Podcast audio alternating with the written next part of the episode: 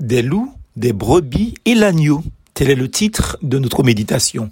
Il y a des gens dont les dents sont des épées et les mâchoires des couteaux. Proverbe 30, versets 11 à 14. Ces gens-là sont des vrais loups à dents longues, arrivistes. Ils ne doivent rien à personne, à croire qu'ils se sont faits eux-mêmes. Pour réaliser des gains faramineux, ils n'hésitent pas à dévorer, piller les malheureuses brebis du Seigneur qui se montrent, hélas, tellement naïfs par moments. Pourtant, Paul, dans son discours d'adieu à l'église d'Éphèse, avertit. Je le sais, dit-il, quand je ne serai plus là, des loups féroces se glisseront parmi vous et seront sans pitié pour le troupeau. De vos propres rangs surgiront des hommes qui emploieront un langage mensonger pour se faire des disciples. Soyez vigilants.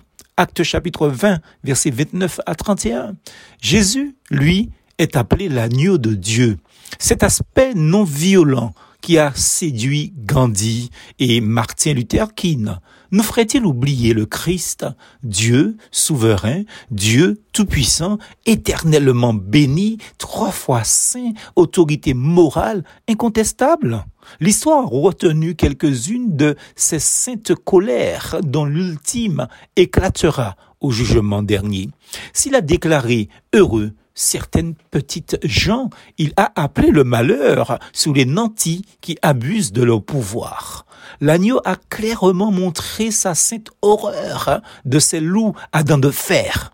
Et si des puissants ont pu se servir de son nom pour asseoir un pouvoir humain, c'est un tragique malentendu. On a mal entendu, mal utilisé ces paroles afin d'exploiter les masses. Lisez l'Évangile et vous serez surpris de découvrir un Jésus tout différent que le discours dominant a tout intérêt à passer sous silence.